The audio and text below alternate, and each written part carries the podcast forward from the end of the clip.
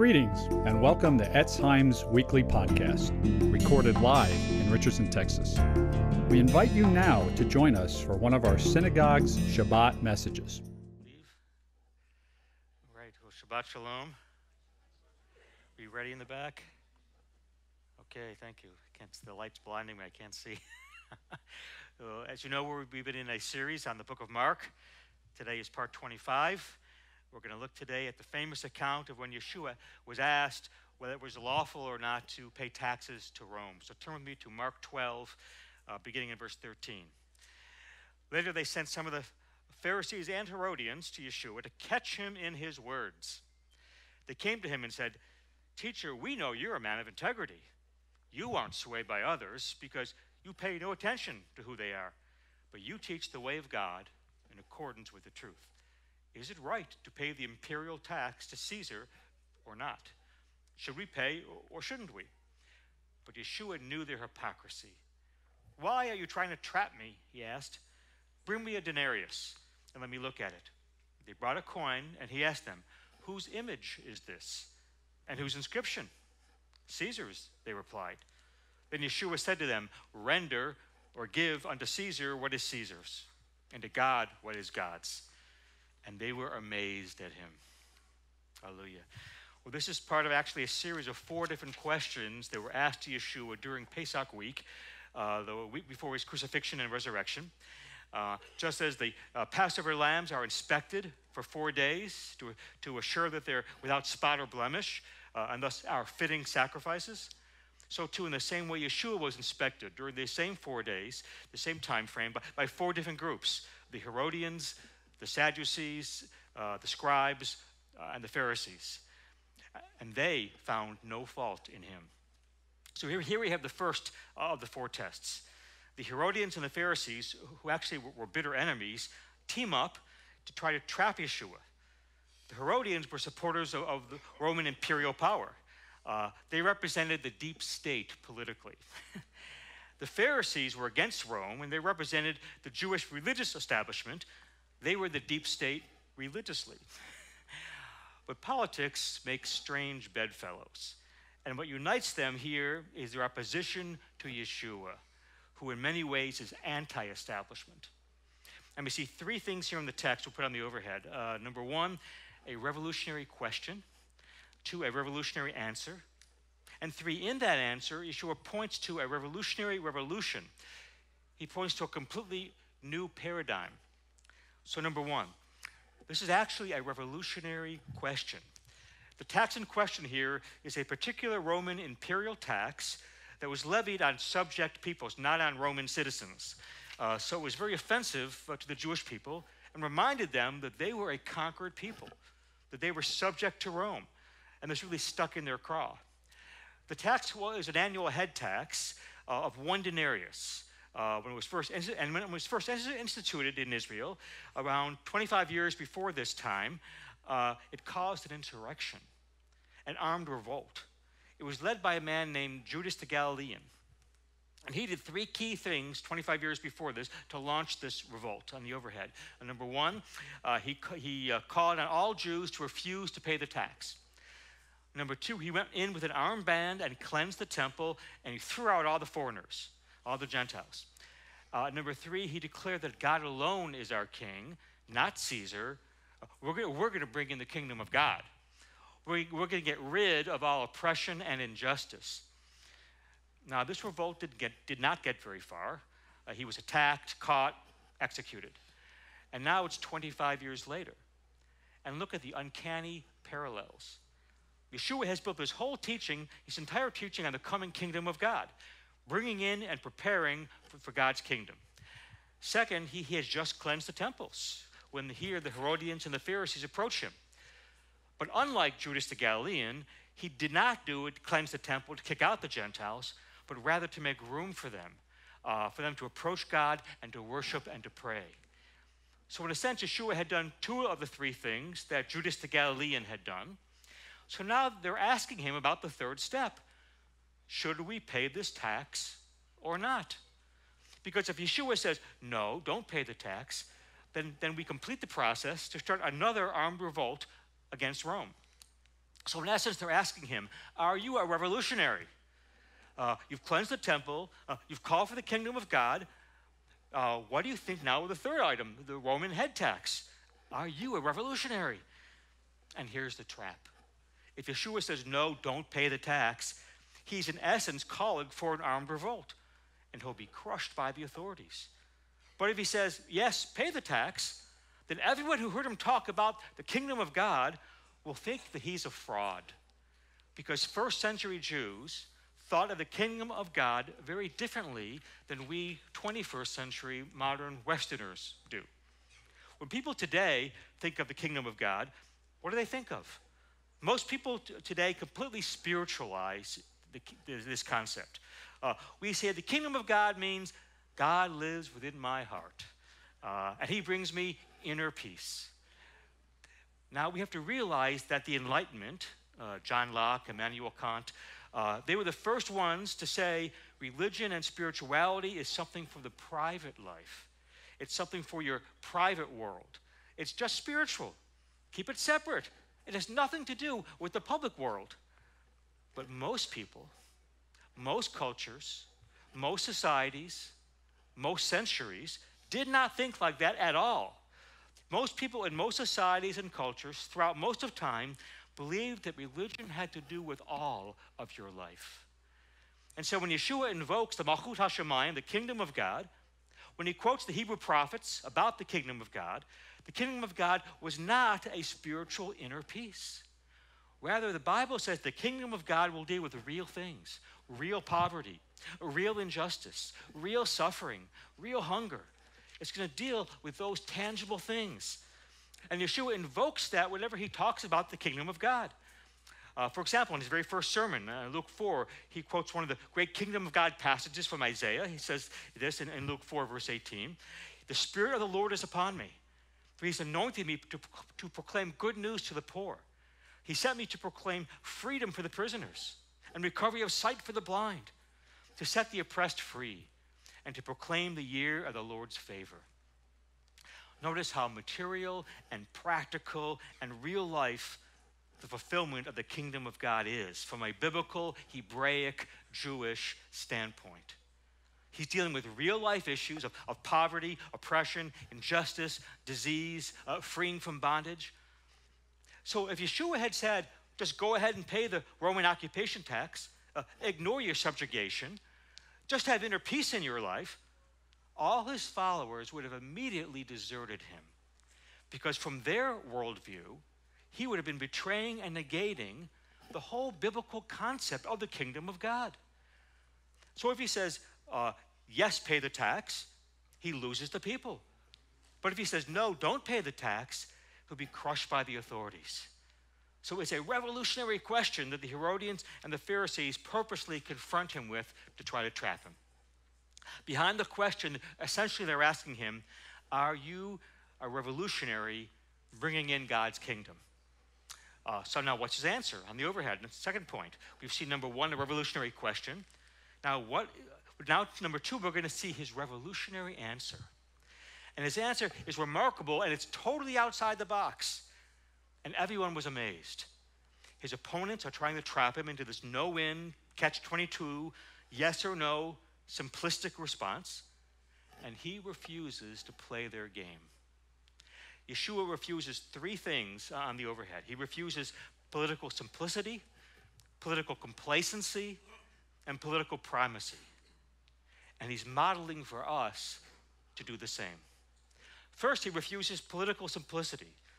Notice how they try to rephrase the question at the end. They ask the question twice. First, they say in Mark 12, verse 14, Is it right to pay the imperial tax to Caesar or not? Should we pay or shouldn't we? They're asking Yeshua a yes or no question. They want a yes or no answer. And Yeshua refuses to take the bait. He never directly actually ever says in this passage yes or no uh, in this simplistic kind of manner. He doesn't do what they're asking him to do, which is to give a nice, simple yes or no answer. Yeshua often is simple, by the way, and often is very straightforward and very clear when discussing our relationship to Him. Uh, I remember seeing a diner with this electric sign uh, years ago above it. The electric sign above the diner said, Eat here now. very blunt. There was no doubt what they wanted you to do eat here now. Much of Yeshua's teaching is likewise uh, very upfront, very direct. He says, Obey me now. Unconditional command. He's very simple, he's very clear in discussing what our relationship to him should be. But when he's asked a question about our relationship to the state, when he's asked a question about our relationship to politics, he does not give a simple yes or no answer. Uh, as we'll see, he instead gives an answer that, that completely is off the map. As we'll see, he both resists what's on the coin and he accepts what's on the coin. They want a simple yes or no.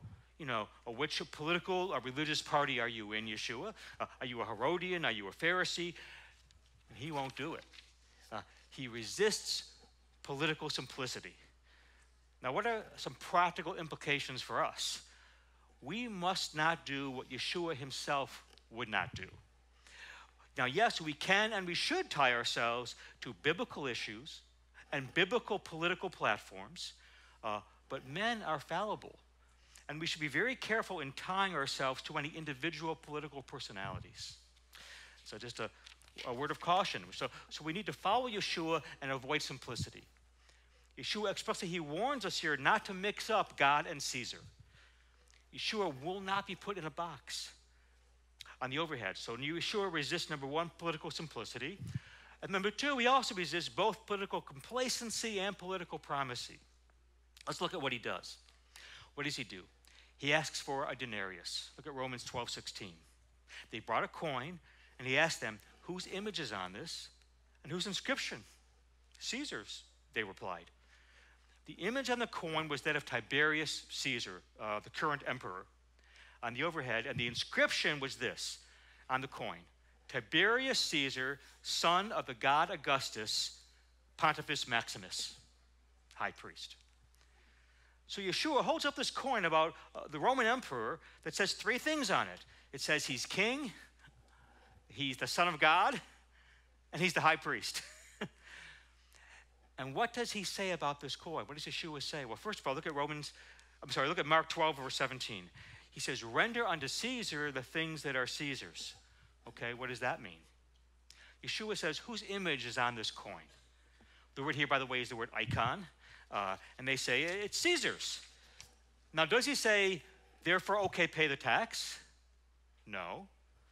Does he, alternatively, does he say, How dare this idolatrous image be in my hand? Don't pay the tax. No. What does he say? Look at uh, Mark 12, verse 17. Give to Caesar the things that are Caesar's, but give to God the things that are God's. Now, first of all, by using this word image or icon, uh, he's implying this give to Caesar only that which has his image on it. If it has his image on it, it's his. And literally, it really was his money. Uh, it was minted out of his wealth. Uh, it, it's his money, give it to him. His image is on it, on the overhead. But give to God what has his image on it. That's you. That's me. We are made in God's image. So Yeshua, in essence, is saying, give yourself wholly to God. So by saying this, Yeshua is implying several very interesting things on the overhead. First of all, do you realize this was the very first theory of limited government in the world? Up until now, everyone, even Israel, uh, had this other view uh, that the government, the governor, the king, the rulers, they had divine authority and could not be questioned or opposed. Every single government had always said, the gods have chosen us. We're the choice of the gods. Uh, and most kings said, I am a god. Every government had always said, we're the choice of the gods, and therefore we have absolute authority. You cannot question us on the overhead. But Yeshua, in essence, says, Don't you dare give any government that kind of unlimited authority. That's tyranny. That's idolatry. Give Caesar the money because it's his money. He's printed it, he's minted it. But do not give him the allegiance that only God deserves. And Yeshua not only is saying, give Caesar the money, but, but not your ultimate allegiance, But he's actually even being more ambivalent about Caesar than that. Because Yeshua changes the verb here in the text that's used uh, in the original question. In the original question, they said, Should we pay Caesar the tax? The, the Greek word used there means uh, to give a gift, uh, it means to present something. But the verb, when he responds, the verb Yeshua uses is the verb render. Look at Mark 12, 17. Render unto Caesar the things that are Caesar's, and to God the things that are God's. The word literally means here to pay back what he deserves. Do you see how ambiguous that is? What does a tyrant deserve? Maybe he deserves his money back, but doesn't he deserve some resistance as well? On the essence, on the overhead, Yeshua is saying, You may give Caesar some of what he wants, which is his money, but you cannot give Caesar ultimately what he wants, which is to completely accept his system and to give him your undivided ultimate loyalty. He wants you to accept his system of coercion, his system of censorship and control, his system of injustice, his system of exclusion uh, and oppression. He wants to rule, by executive order and by, by fiat, by fiat, by imperial decree and, and uh, unilateral mandates.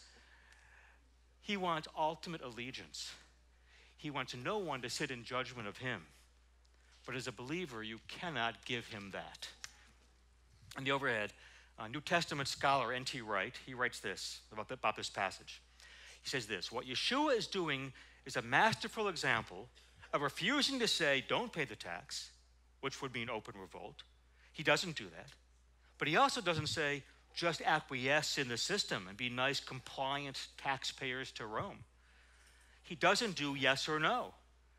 He neither advocates for revolt nor mindless, gutless compliance and sheep like submission to tyranny. He refuses to be put in either box. So, had Yeshua told them to revolt or, or told them to pay their tax? He'd actually done neither in one sense, but in another sense, he had told them to do both. Yeshua's statement that you cannot give ultimate allegiance to Caesar was revolutionary. On the other hand, he had not forbidden them to, to pay their tax to Rome. The point is this like Judas the Gal- Galilean, Yeshua the Galilean is envisioning a revolution, but a very different kind of revolution. Yeshua is advocating neither acceptance of an unjust dictatorial system nor outright violent political revolt. Yeshua is saying, yes, there will be a revolution. The temple will be cleansed, but it's not the type of revolution that you are envisioning. So everybody was amazed, as he's not saying just acquiesce and be loyal to Rome, but he's also not saying revolt and take up arms and, and refuse to pay your tax. He's saying something very different. He's saying, Yes, I am a revolutionary, but not the kind you've ever seen before. And this goes against both political complacency and political primacy. You see, there were two groups that Yeshua was opposing when he said, Render unto Caesar. Two groups that had refused to pay their taxes. The first group was the Essenes. The Essenes dealt with injustice and corruption and intractable social problems by dropping out dropping out of society. They, they withdrew from society. They were the extreme uh, separatists uh, who retreated in, into the wilderness, lived by themselves in the desert. They produced the Dead Sea Scrolls. The Essenes said, We're not paying our taxes because we're not going to even be part of the system. We're not going to be part of the political system at all. We're going to deal with corruption and injustice by having nothing to do with it. And Yeshua says no he says you must render to Caesar. Yeshua wants you as believers to be involved with the political system and to be salt and light. Yeshua does not want his followers to opt out of the system. He will not allow that. Because when we believers don't get involved, that simply allows the ungodly to take control. It allows evil people with anti God, anti biblical agendas to wield power and to impose their will. Yeshua won't allow that. But the other group that refused to pay their tax uh, is the opposite uh, of the Essenes. Uh, that was the Zealots. Uh, they said, let's revolt, our overthrow of the secular system. But Yeshua rejects that direction as well. Because he's saying that he's not only against political complacency, but also against political primacy. Yeshua says the main way, the primary way to deal with injustice is not through politics, because politics will not change men's hearts. So Yeshua says, in essence, not to drop out of the political process or to see the political process as the primary way to effect change and to deal with evil. And yet, Yeshua will not give up on this idea of, of God's kingdom coming. He says there is an ultimate authority over Caesar, the Lord God Almighty, the Holy One of Israel. Yeshua says there is a kingdom of God coming. I am bringing the kingdom of God, he says, but not in the way you think. And that's why everyone is dumbfounded by his answer. Yeshua is saying, in the narrow sense, I don't major in politics, but in the broad sense, I'm incredibly political. In the specific sense of a, of a political program, Yeshua says, I don't have one. But in the broader sense of bringing God's kingdom to deal with real poverty, real suffering, real evil, real injustice, real hunger, real brokenness, I have a definite political program when I come to establish my kingdom on this earth, reigning from Jerusalem. And no one, not even his followers, not the Herodians, not the Pharisees, no one knew what he was talking about.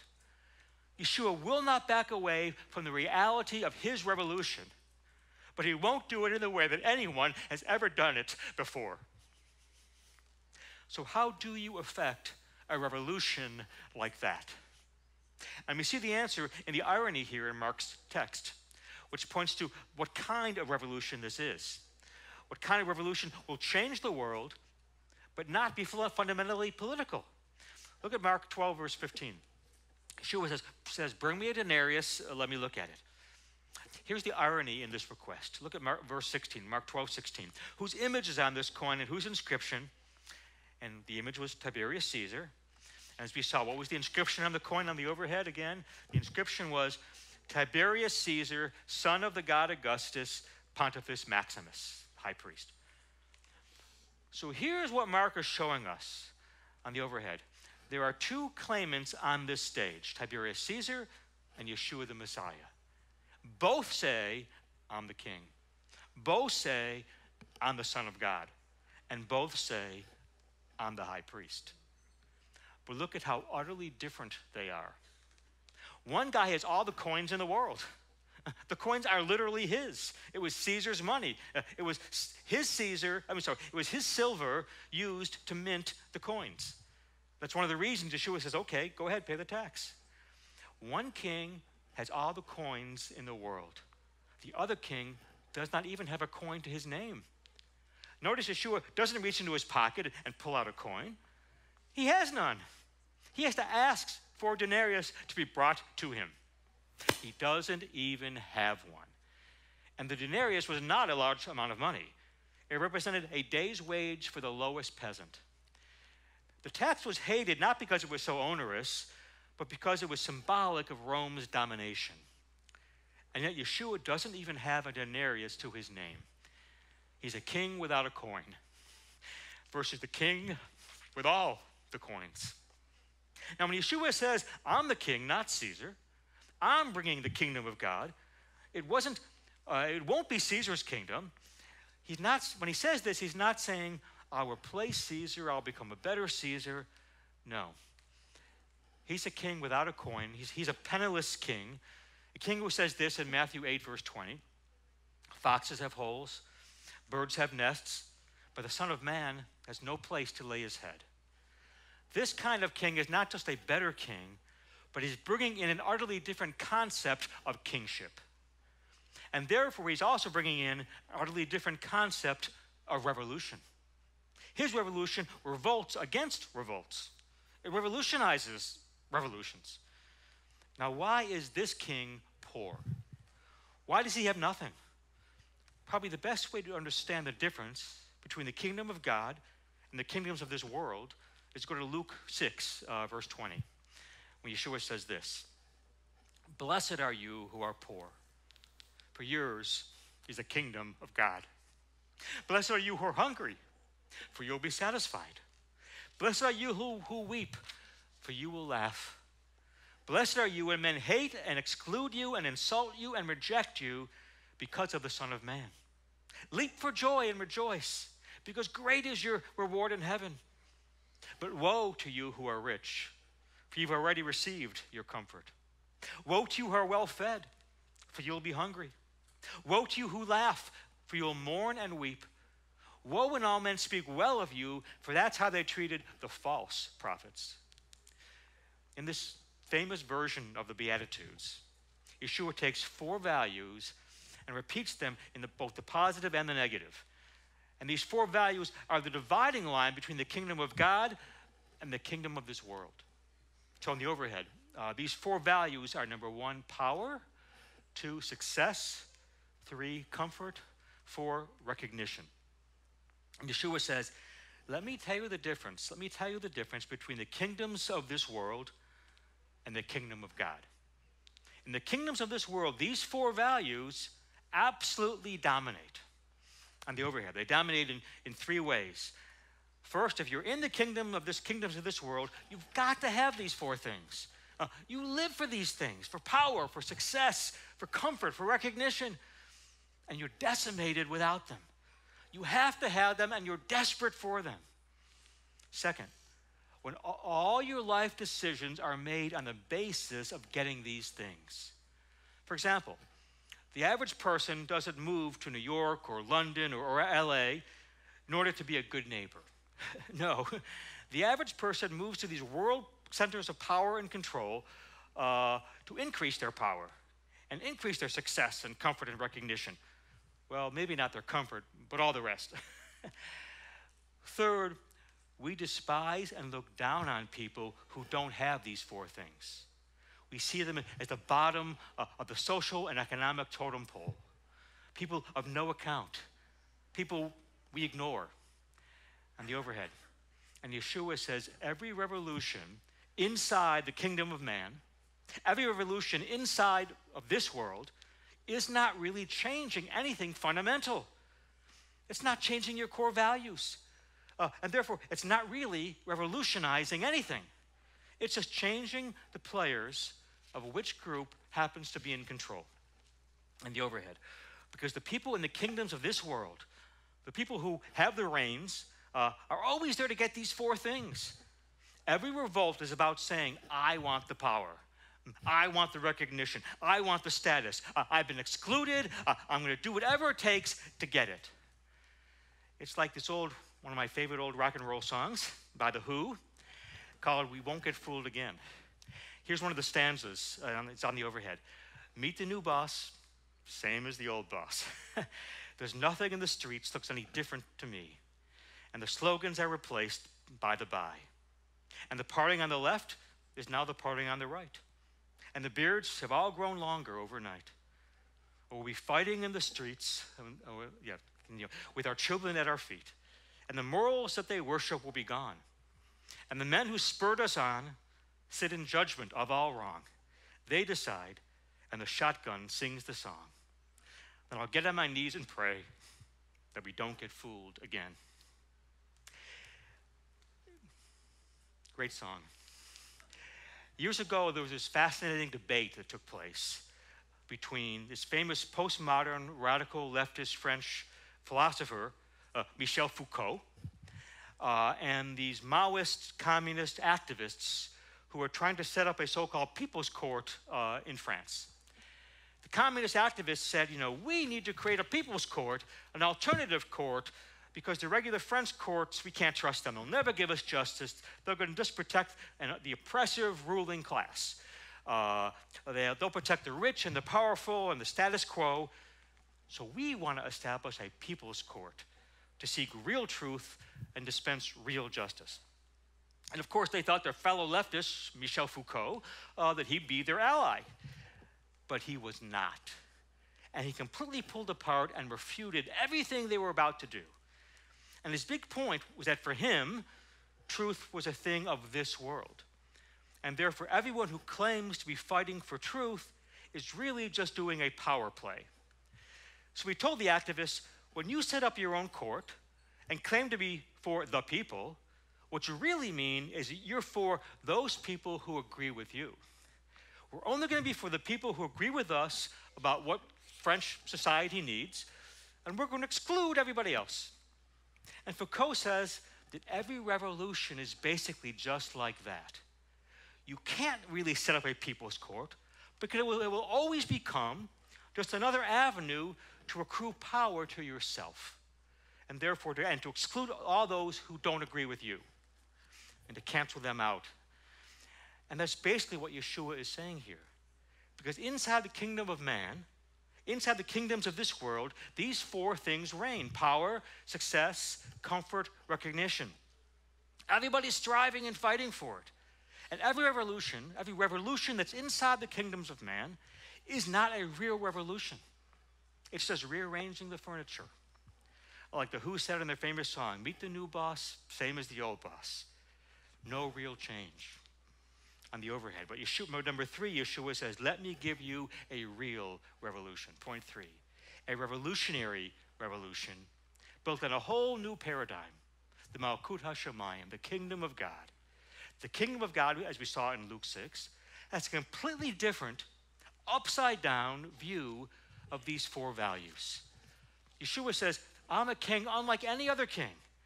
I'm a king without a coin because I've given my money away. I'm a king without power because I gave it away and I laid my life down. I'm a king without recognition. I was despised and rejected. And the cross, even my own father forsook me. Have you ever seen a king like this? If you're the politician, seeks and depends on power and winning the next election. But Yeshua says the climax of my kingship and my career will not be when I get elected, but when I get executed. Yeshua says, Have you ever seen a king like me? I don't care about recognition. I don't care about success. I don't care about comfort. I don't care about power. In fact, I'm giving away all these things, and I spend my time with the marginal. I love the poor.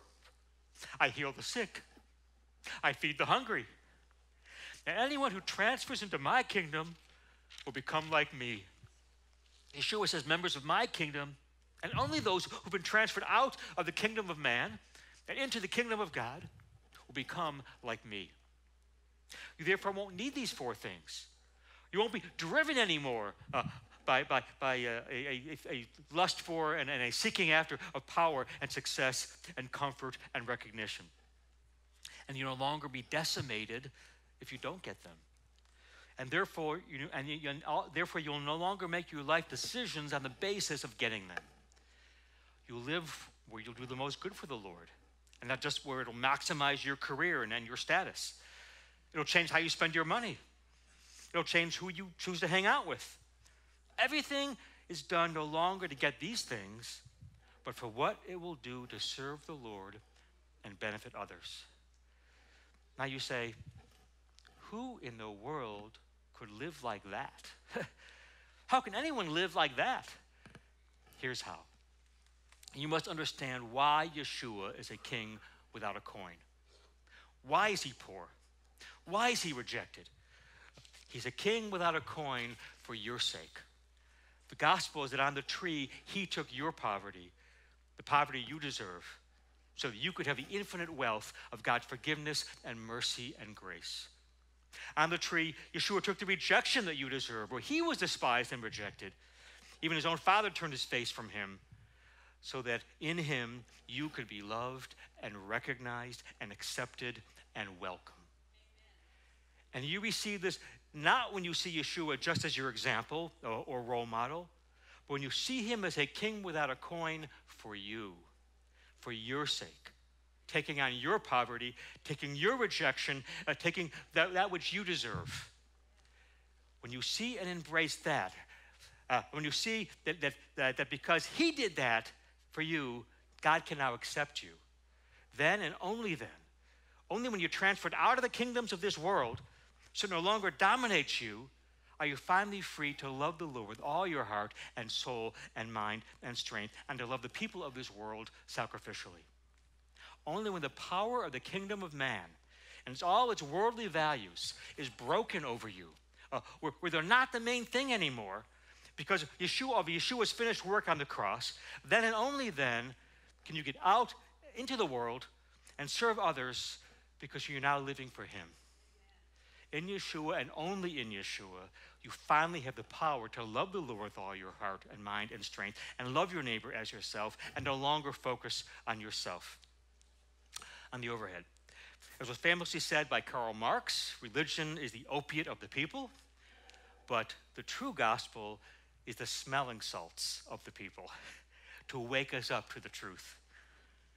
I, would like to ask uh, these Marxists, you know, if this world is all there is, like you say, why should I risk losing my job or, and sticking up for the truth?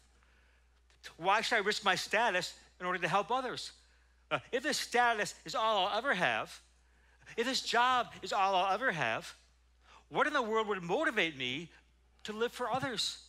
If this world is all there is, if, if this is the only power and status and comfort and recognition that I'll ever have, then I've got to live for these things. I have no choice. Uh, I'm bound to live for these things.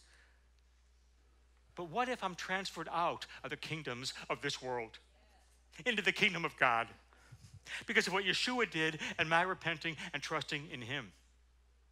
Yeshua was the king without a coin the king who lost power, the king who gave everything away so that you could be taken in. Only by submitting your life to this king do you be, truly become a real revolutionary. And this, and this revolutionizes all revolutions because all other revolutions are about getting power.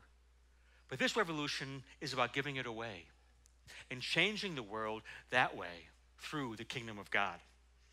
And this new kind of kingdom actually will do something, among all the others, actually will do something about hunger and sickness and oppression and, and, and, and injustice and bondage. Tom Skinner, a black pastor, put it very, very well when he gave a sermon years ago comparing Yeshua to Barabbas. Barabbas, as you know, was a zealot, uh, a revolutionary. But the powers that be released Barabbas because they understood that he actually was less of a threat to them than Yeshua. So here's what Tom Skinner said in his sermon. I'm going to put on the overhead.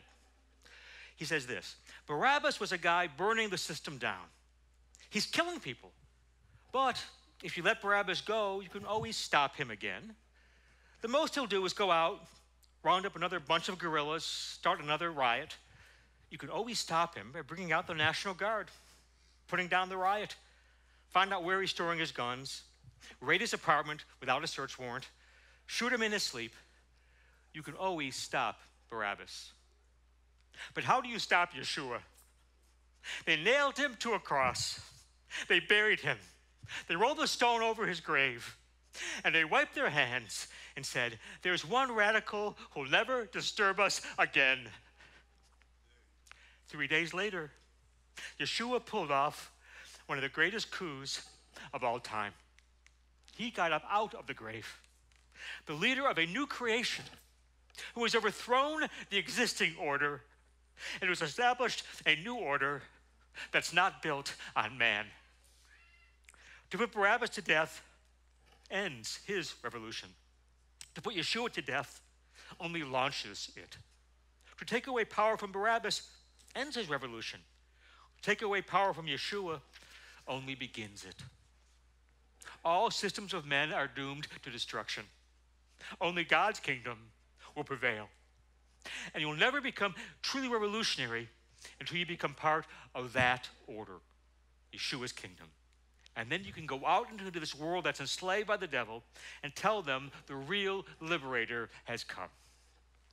Mm, great sermon. How do you stop a revolution like Yeshua's revolution? You can't. It's the revolution that revolutionizes all revolutions. Because if you kill him, he just gets more revolutionary. If you kill him, he just gets more powerful. His death launches his revolution. And this, in turn, affects the most revolutionary political and social and economic change ever. Because it's the only revolution that changes you from the inside out. Institutions and governments cannot truly be changed until we, the people, are first changed. and transformed. And only Yeshua and his kingdom coming into your life can do that. So put off reliance on and allegiance to the kingdom of man and put on submission and loyalty to Yeshua and his kingdom. Join his revolution. For he truly is King of kings and Lord of lords. Amen. Let's stand and pray. Hallelujah. The music team to come on up. Hallelujah. Father, we thank you today. Lord, we pray for your kingdom to come, for your will to be done. And we know your kingdom, it's not just something that's spiritual and about inner peace, but your kingdom is real and tangible, addresses real life material issues like hunger and sickness and poverty and oppression and injustice.